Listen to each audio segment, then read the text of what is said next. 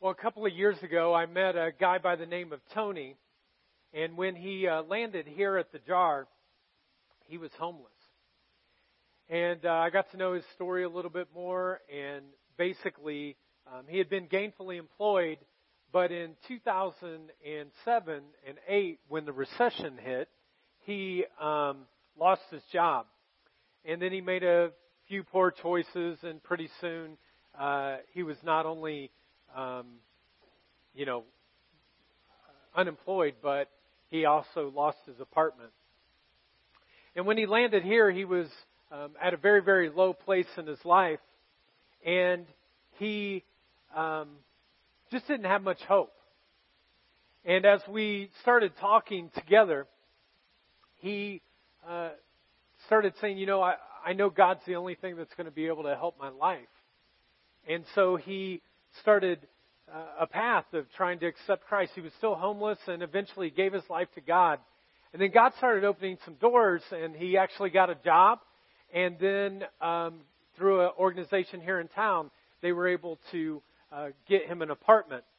And everything was going great in his life, and he was coming to church. He was helping on a couple of teams. He even had decided that he was going to start a small group for homeless guys uh, who were downtown and uh, everything was just going amazing in his life. And then all of a sudden, he just kind of fell off the face of the earth. And uh, I didn't see him. And one week turned into two weeks, and uh, I tried to reach out to him, and I called him, no response. I messaged him, no response. I Facebooked him, no response. We went to his house, no response. I had some other people try to reach out to him on staff, no response. Some leaders that were in the church tried to reach out to him, no response. And it was just like he he was gone. And then I was sitting at my desk um, about a year ago, and my secretary had passed uh, g- gave me the mail of the day, and I opened up this letter, and Tony was in prison, and he had told me about what had happened and uh, over the past year, he and I have been writing back and forth to each other. Uh, and uh, he'll send me something, and I'll send some words of encouragement back to him. And every once in a while, he'll kind of let me know what it feels like to be. It's hard to sleep here. It's a day room, or we can have dinner. I regret not being able to be at church and help. I feel like I let. When I get released and so over this past year, we've been writing back and forth to each other. And each time I get one of these letters, I open it up and I start wondering, like, what is Tony's life really like? I wonder, what is it like to lose some freedoms in your life that you don't have all and you just can't go wherever you want to go and do whatever you want to do. And you live in an environment where you're always having to look as in life. But most of all, for my friend, I wonder what it must feel like that multiple times during the day you're handcuffed and you're taken to places, um, whatever they tell you to do. And being limited in such a way where you just can't go and, and do what you want. And then one day, this image of the handcuffs kind of came to me, and I was praying, and I, I just started thinking to myself, I actually choose handcuffs in my own life. Uh, Tony doesn't have a choice. Every single day, because what he's done, he actually has to have them placed on him because of what he's done is wrong. But for me, I choose those myself. Whether it's the handcuff of anger or selfishness or a critical attitude, I choose multiple times in my life to be chained and handcuffed and shackled to things to handcuff me rather than being open to God's Spirit. Sometimes I wonder, why is it that they can handcuff me in such a way that then I start having destructive thoughts and behaviors and actions? But I have a feeling this is just me, right? Like, like no one else uh, ever kind of feels that way. Have you ever had some unhealthy thoughts in your life? And uh, they kind of stick in your head. And then pretty soon, you become a prisoner to those thoughts. thoughts of getting even, thoughts of revenge, thoughts of anger, thoughts of selfishness? Have you ever given into a behavior or a habit in your life that started having destruction in your life and the people around you because you chose to be handcuffed to that? And then maybe, just maybe, those thoughts and those turned into actions and you started doing things, started hurting yourself and started hurting the people around you. Now the reality is most of us can idea this morning. It's your first fill in that you can do in the program or on our, what we are shackled to. We take handcuffs all the time and we shackle ourselves to different things in our life. And we're in a series where we're talking about thriving, that we don't want to just survive or be handcuffed to something. We want to thrive in such a way. And we've been looking at a book of the Bible in Ephesians, the second half of the Bible in the New Testament. And what's inter- really interesting about this book is that it was written from a guy who was actually writing from jail. Paul, the guy who wrote close to half of the New Testament, is a person who is writing from a Roman jail when we get these words.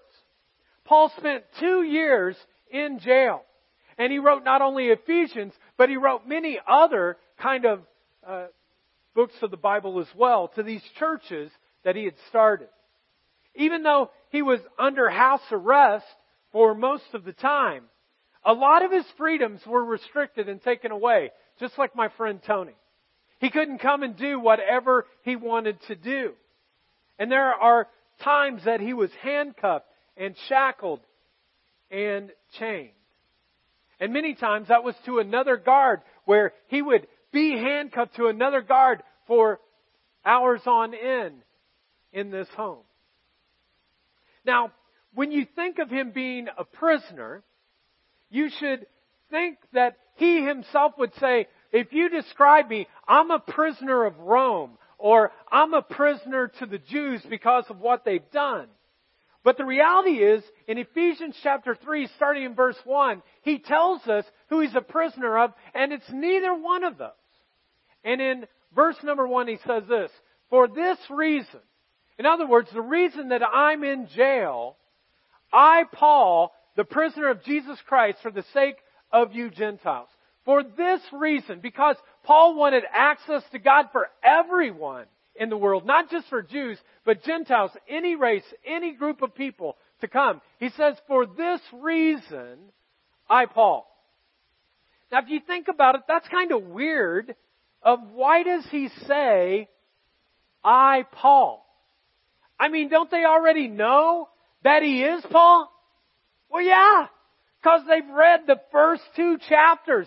They already know it's Paul. Why does he say, I, Paul? They already know that. Well, 25 years ago, I stood up in front of a group of people and this is what I said. I, Chris, take you, Jen, to be my wedded wife. Now everybody in the audience knew I was Chris, but why did I say that? Well, one, because my dad forced me to say that, you know? Seriously, the, the reason I was told to say that is because what I was saying in that, the reason I said I, Chris, because I wanted people to know that I was connected to the next part of the sentence, that I was accountable to the next part of the sentence, who was Jen. And it's been 25 years of accountability. Clap for her. Don't clap for me, okay? Some of you are like, don't worry, mine was for her. Um, but, but the truth is, is that I was saying, you know what? I'm committed to her for life. I am choosing, and I want everybody to know, so I'm going to say, I, Chris. Me. I, Chris, I'm, I'm making a commitment. And when Paul says, for this reason, I, Paul, he's saying that that next part of the sentence, I want you to know, I am sold out, I'm committed, I'm accountable, I'm responsible. This is who it is. And he says, for this reason, I, Paul, the prisoner of who? Jesus Christ. He says, I want the whole world to know that I am a prisoner to him. And kind of the key word is this word, prisoner. Because the reality is, if you think about this, is he really a prisoner to Jesus Christ? I mean, the reason he's in jail is because now he's a prisoner of Rome. He's a, a prisoner maybe even to the Jews. He is in the Roman Department of Corrections. But Paul wants the Ephesians to know Jesus Christ is sovereign over Caesar. He's sovereign over Rome. He's sovereign over them every day, all day. And the moment that God wants Paul set free from prison, he has the power to do that regardless of what Rome wants to do. He is not a prisoner of Caesar. He is not a prisoner of Rome. Paul says, I view myself as a prisoner only to Jesus Christ because he is sovereign over Caesar. In other words, the love of Christ, Paul says, has gripped my heart so much that I am now captive to it. I am chained to it. I am a prisoner of Him. I'm shackled to the one who knows me most and who loves me best. He says, I am a prisoner to the love of Jesus Christ. I would never turn around and leave Him. I give my life solely to Him. And then it's interesting. He says, for this reason, I, Paul, I'm committed to this, the prisoner, I'm in prison, but not for Rome, but of Jesus Christ, for the sake of you who? What's it say? Gentiles. Who are Gentiles? Look at the person beside you. Unless you're Jewish, folks, the whole reason you're even in this church today is because this guy said, I'm willing to be a prisoner to let access of God be given to every single person. Everyone on planet Earth can have access to God, not just the Jews. And he said, I'm going to break these borders, these boundaries. I'm going to demolish all of them. Everyone now has access to God because of what Christ has done. And Paul is like, I'm so committed to this call. I'm willing to even be a prisoner to it. I'm a prisoner to Christ, not to the things below. I'm, I'm handcuffed to Him. Now, what you need to realize is this, folks. If Paul would have simply said, ah, the Jewish Christians, we're going to give them a little bit more of a connection to God than the Gentiles. If he would have said that, if he would have said, you know what, the, the, the Gentiles are at a lower plane than us, you know what would have happened? He would have never been in prison. He would have never been a prisoner. He, he would have been able to live his life the way that he wanted to. But he said, no, no, no, no, no. Because of what Christ did, I'm going to be chained to him until every single person, every knee shall bow, every tongue will confess that Jesus is, is Lord because everyone can have access to Him. Now, you would think, well, Paul's theme of a prisoner, is, is that really that big? I mean, it's just one verse and it's like that one place. But actually, when you go to chapter 4, verse 1, he continues it again. He says, as a what? A prisoner for the who? For the Lord, then, I urge you to live a life worthy of the calling you have received. Here again, Paul is saying, I am sitting in this prison cell and I'm actually chained to this guard. But the reality is in my mind, I'm not chained to him. I'm chained to Christ. Can you be, can you imagine being chained to Paul? You, can you imagine every single person he brought to Christ who he was chained to? I mean, you would not want to be chained to him. Because they would want to do anything and everything. Hey, God loves you. I'm not even chained to you. And you guys looking like, dude, we're, we're chained. It's like, no, no, no. I'm chained to Christ. But you know what? You need Jesus, dude.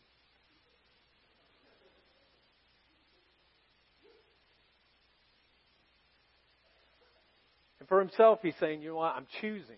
I'm choosing to be chained, shackled, handcuffed to him.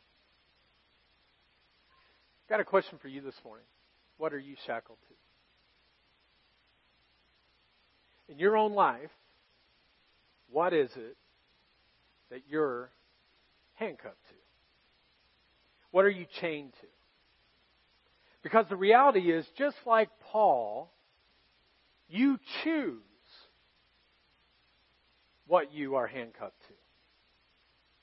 And he goes on to say there are some of these things that the church is handcuffed. There are some of these things that even people of faith are handcuffed to. And then he goes on in chapter 4 and he says, What are you shackled to? He says, Put off falsehood and speak the truth.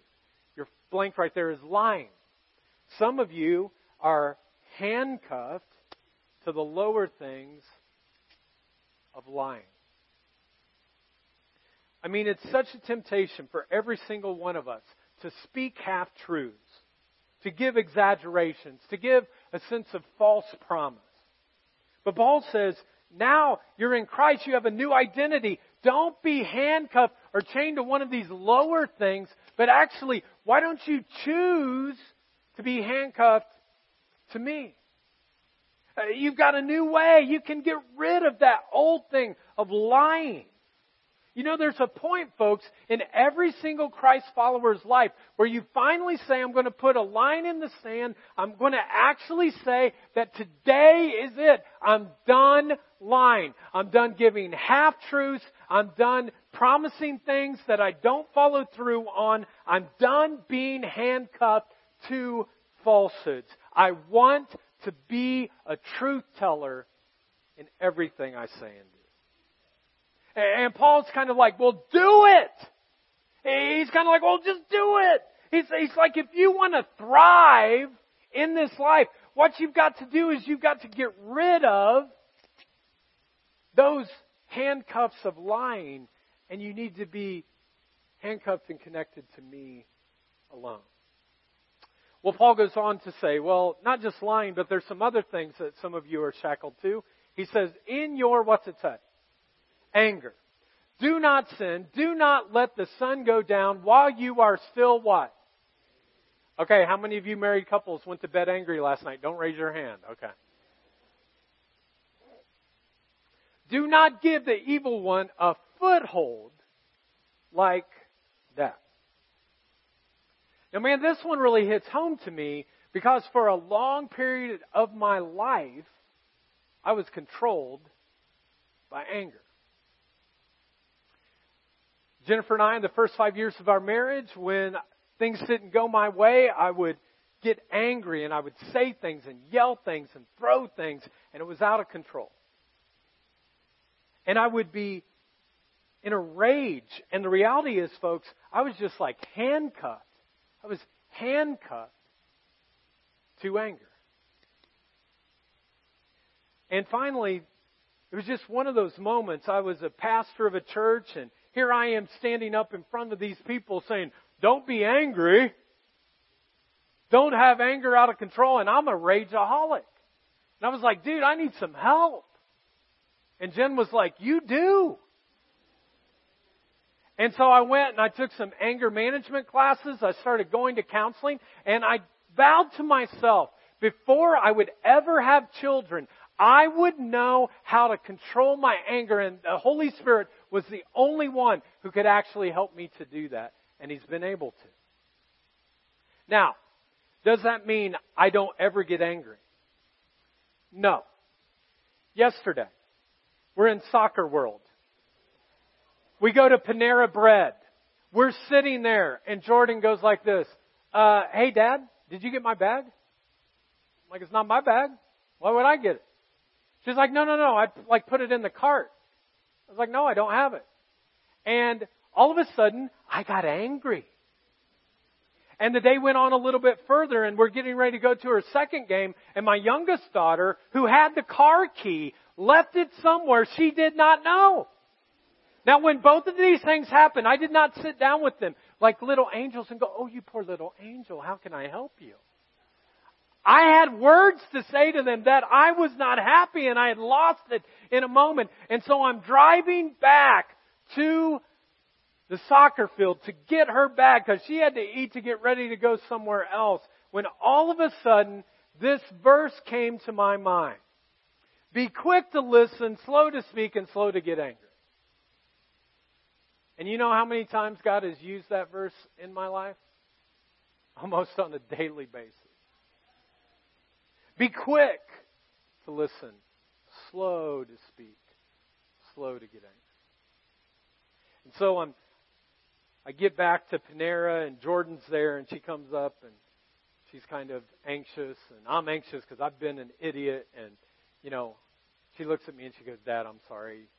You know, I should have got the bag. And I said, I'm sorry too. And we had a little cry session today, you know, and, uh, and all was well. And with my younger daughter, after she lost the keys, I said, don't do that again. No, I'm joking. I, I said, hey, I'm sorry too. And, and this is what I've learned, folks. I don't let the sun set on my anger. You know why? Because it gives the evil one a foothold into my family. And Jennifer and I are actually driving, and it was just kind of one of those days as a family, uh, you know, probably because I'm getting ready to teach on it. And he's like, Are you going to be transparent, or are you going to act like you have all the answers? And Jen goes, We need to pray. We're like under attack. And we started praying. And the rest of the day, I didn't carry anger. And the girls and I, we went swimming. We had all kinds of fun. And I didn't allow it to ruin my day because I've learned to be quick to listen and slow to speak and slow to get angry. Maybe some of you are sitting there today, and the reality is you're shackled to anger you get it very easily. You get mad, you get upset, you say things, you do things, you're out of control.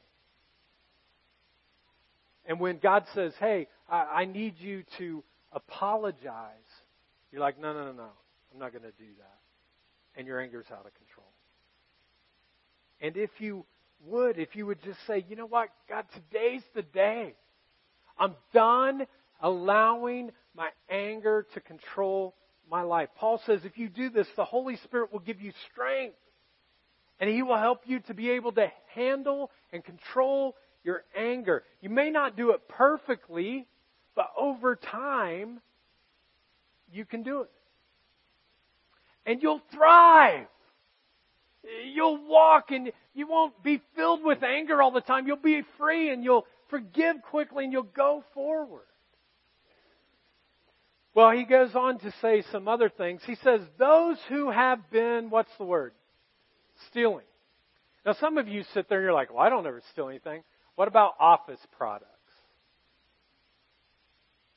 You ever do that? I never used to be convicted of that until I was like, it's not my stuff. You ever take credit for somebody else's work and you see it as yourself? So, Paul says, those of you who have been stealing must steal no longer. He says, today's the day. If you're stealing, you got to stop. But must work doing something useful with their own hands that they may uh, have something to share with those in need. Paul says, some of you, you've just been handcuffed to a lower thing called stealing. And he says, never get handcuffed to that again. Paul says, why don't you work honestly? Build self respect. Have a new identity. You're in Christ now. And be led by the Holy Spirit. So he goes, hey, no more of this. No more stealing. Then he goes on in verse 29. And uh, so that's the fill in, stealing, if you didn't get that. And uh, goes on to say, do not let any unwholesome talk come out of your mouth, but only what is helpful for building others up. So, unwholesome talk to come out of your mouth. Paul says some of you are handcuffed to a lower thing called profanity. You just can't hardly go through an hour or a half a day or a day without some four letter words just flying out of your mouth. And Paul says, no more. No more. If you're handcuffed to Christ, if you're a prisoner of Christ, if you're connected to Him, don't do these lower things of profanity. No more profanity, no more cursing, no more dropping these types of bombs. How about dirty jokes? Anybody uh, heard a dirty joke lately? Don't tell me, okay? Don't tell the person beside you. Paul says, hey, that's, that's beneath you now. You have a new identity. You are no longer a prisoner to profanity. Your calling is an example that's much higher. So maybe today's the day where you say, hey, you know what? I'm done with dirty jokes. I have a friend of mine who uh, attends here at church, and um, for much of his life, he, he just kind of told jokes about people who were on the fringes or on the margins of society. And so if it was someone who was disabled, he'd make fun and create some kind of joke. If it was someone on the margins, he would. If it was someone who was uh, gay, he would have some joke. And over time, he would start saying these jokes, and I was like, man, if if you're really growing closer to Christ, you you need to stop that. Like you're being handcuffed to something that is so much more little. And the reason I told him this is because when I was in my early 20s, every time I'd be around someone who was like telling one of these dirty jokes, I would just be a part of it. And then finally, God convicted me one day that, you know what, Chris? You can change the subject. You can walk away. You can confront the person, but you don't have to listen to all that. Well, over time, my friend got better in this. And uh, he stopped doing certain jokes, but with people with disabilities, he still had a tendency to do that. And he was sitting back in the back one day, and there was a person who was sitting behind him who was mentally challenged and who had a speech impediment. And when they were worshiping God, they're both standing up. He starts hearing this voice behind him going, Hey Jesus! Hey Jesus! And all of a sudden, my friend came to tears because he realized that that's who he'd been making fun of. And he was convicted by the Holy Spirit in that moment where the Holy Spirit said, No more! You're done. And praise be to God, he is done. He, it's convicted him that he's not going down that path. You see, folks, Paul is very, very clear that some of us have been handcuffed to profanity or making fun of other people, and he says those are the lower things in life. What about some of you who just have a critical attitude? I mean, no matter what it is, someone says something and you have a tendency to be opinionated and to share your mouth and you don't think about it and you hurt the people around you. And he's like, it's gone. It's got to be gone. It's unwholesome talk. What would, what would happen, folks, if we chose not to tear people down, but every single time we'd build them up? What if you walked into work yesterday and you just said, you know what? Every single person I see, I'm just going to build them up. It would change the fabric of your workplace. It would change your family. The church would be better if we would do that. Verse 30 goes on to say, do not quench the Holy Spirit. And kind of the key word there is the word quench. It means that you wouldn't, why not it be to God's love? As Paul is sitting in prison and he is chained to another guard, he realizes that he's not really a prisoner to Rome. He's not even a prisoner to this guy. He is a prisoner to Christ. And while he's in jail, he writes one of the most breathtaking prayers that is in the entire Bible, but definitely in the New Testament. And in chapter 3, this is what he says. And I pray that you, being rooted and established in, what's it say?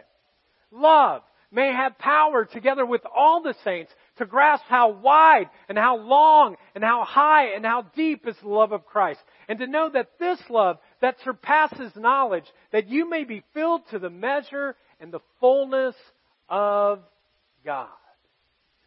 Folks, when you look in the mirror, what do you see? I mean, when you look into the mirror of your life, what do you see? Do you like what you see? Uh, do you see someone who's beautiful? Do you see someone who's handsome? Do you see someone who's made in the image of God? Do you see someone who is extravagantly loved by the incredible hand of God?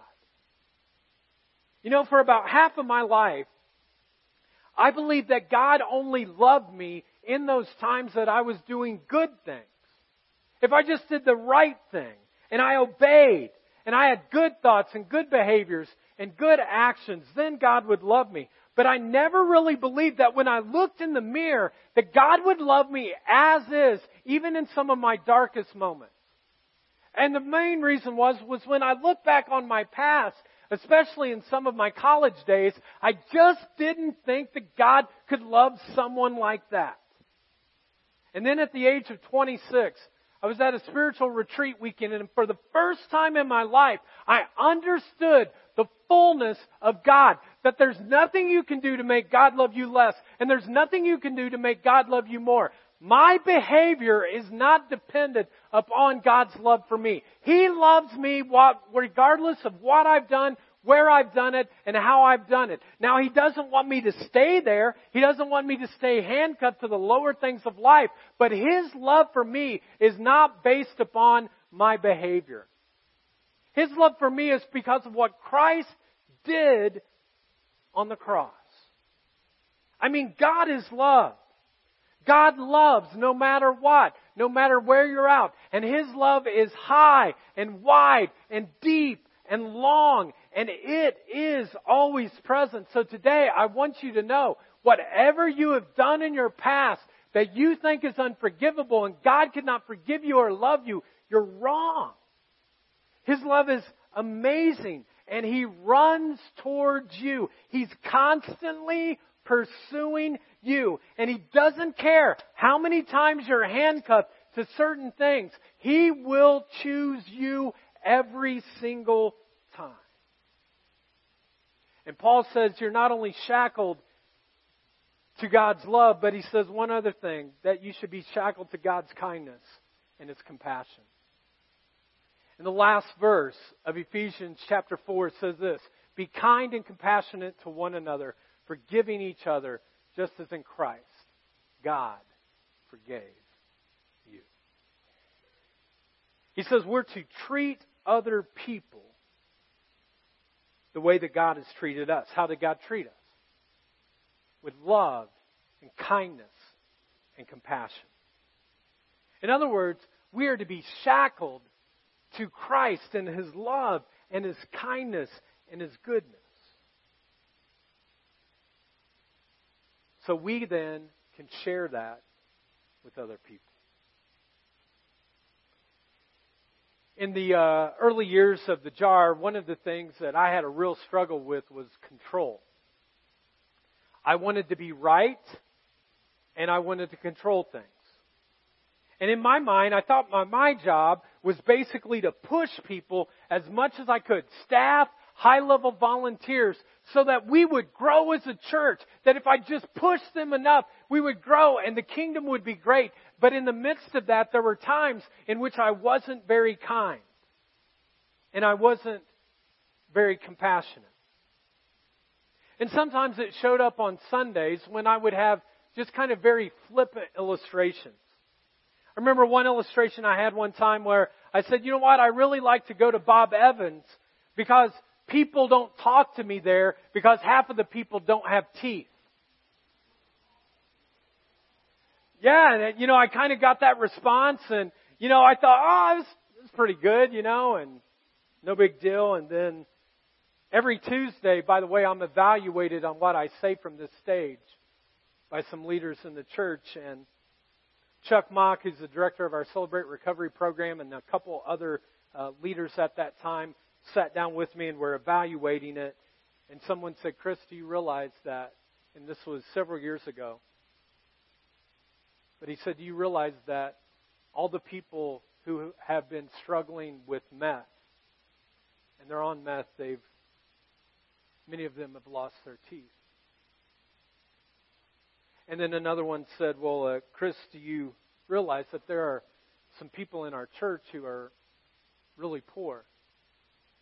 And they didn't have a dentist like you, and so sometimes while all they can do is pull the teeth. And then finally, another one said, Well, you know, for some of our folks who are elderly and they've they don't have teeth, or maybe they have dentures and they're they're very very self conscious about it.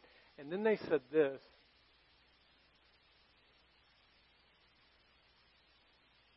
They said, you know, there are some people that came here for the first time, Chris, and they're never going to come back again because of what you said.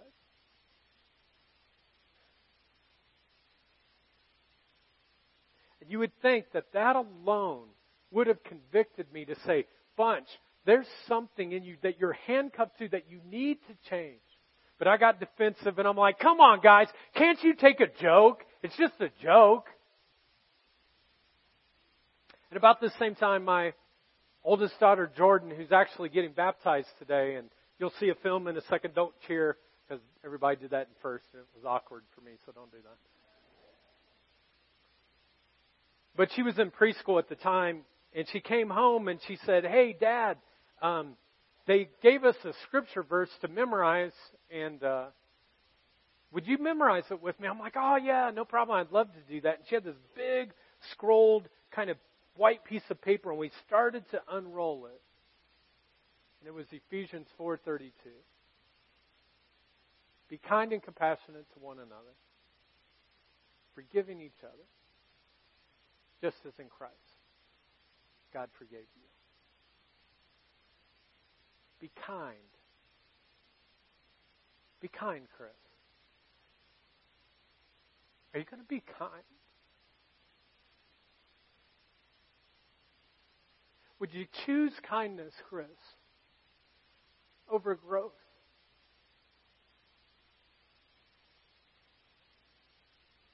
You see, I don't think that scripture verse was for Jordan. The scripture verse was for her dad. And that became a theme verse for me for a period of my life because I'm telling you, folks, there was a period of my life that I was shackled. I was literally shackled to words that were not kind. But when I gave that to him and I memorized this verse, I'm like, God, I can turn this around from being shackled to the lower things of life to I want to be shackled to you. I want to be handcuffed to you. God, I'm not going to do it perfectly, but I want you more than anything else, and I want people to see you in me. And today there are 19 people, not just Jordan, but 18 other people who have made a commitment to say, I'm not going to be shackled to the lower things of life. I'm going to be shackled to Christ and His love. And they've committed to doing that through baptism. And so today we're going to have a baptism, and uh, I want you to just see a video here in just a second. I'd love for you to hear all of their stories and how God has worked in their life, but we simply ask them to share one word of what their life was like before Christ, like what were they shackled to before Christ, and then once they came to Christ, what have they chosen to be shackled to? So if you would, let's check out this video.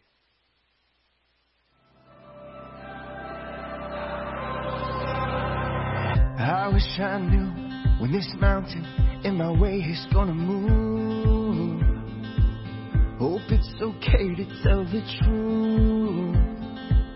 Sometimes the doubt starts to win. Yeah, I'd be lying if I told you I was anything but weak. Right now my struggle's all I see.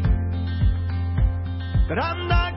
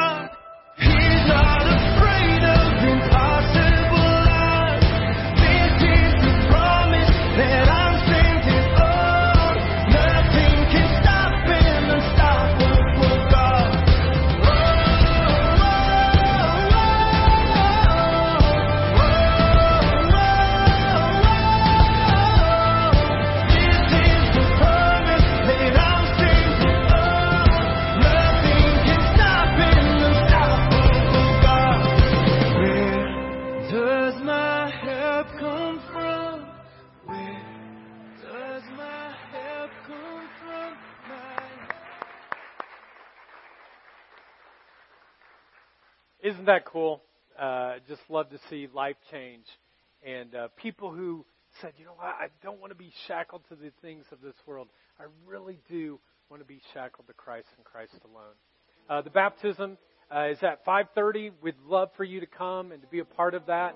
Um, uh, the church is going to provide all the meat and the drinks, but if you could bring a side, that'd be great.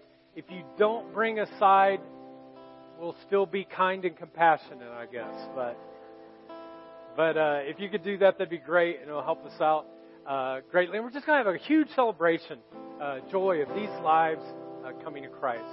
And um, why don't we close in prayer? Let's pray. Well, God, thank you so much for choosing to pursue us. That when we weren't worthy of being pursued, that you chose to pursue us anyways. And thank you for the 19 people who have said we don't want to be handcuffed to the things of this world. We want to be truly a prisoner of you. We want to give our lives to you, to experience you, to be shackled to your love, your forgiveness, your grace. God, thank you for reminding us that you call us to be a prisoner of Christ. Not to be shackled to the things of anger and stealing and profanity and lying, ignoring the Holy Spirit, but you call us to be shackled to your love and forgiveness and kindness and compassion that we share with others. Help us to seek you and to listen to your voice more than any other. You know, I was just praying today that, that maybe for some of you in this place, today's your day. Your day where you say, you know what, I want to give my one and only life to Christ. Maybe this whole Christianity thing is new to you and you're not so sure when you walked in, but now you're like, wow, that's what it means. I want this in my life. I need this in my life. I want the one who will never walk away from me. So maybe today you would just cry out and say, Jesus, if you would, please forgive me. I need your forgiveness. I need your love. I need a fresh start with you. And if that's you, I invite you to simply repeat this prayer after me. And don't be afraid or ashamed, like, oh, I don't know, I don't want to say it out loud, because we're going to do this together. We pray in unity together. And so I simply invite you to repeat this after me. Heavenly Father, thank you for your love. Thank you for choosing me. Jesus, forgive me. Make me brand new. I believe you died and rose again so I could live with you. Fill me with your spirit so I could know you, serve you, and follow you for the rest of my life. My life is not my own. Today I give it to you. Thank you for new life. Now you have mine. In Jesus' name I pray. Amen. Hey, let's give a uh, hand to everyone who said that prayer for the first time. Welcome to the kingdom of God.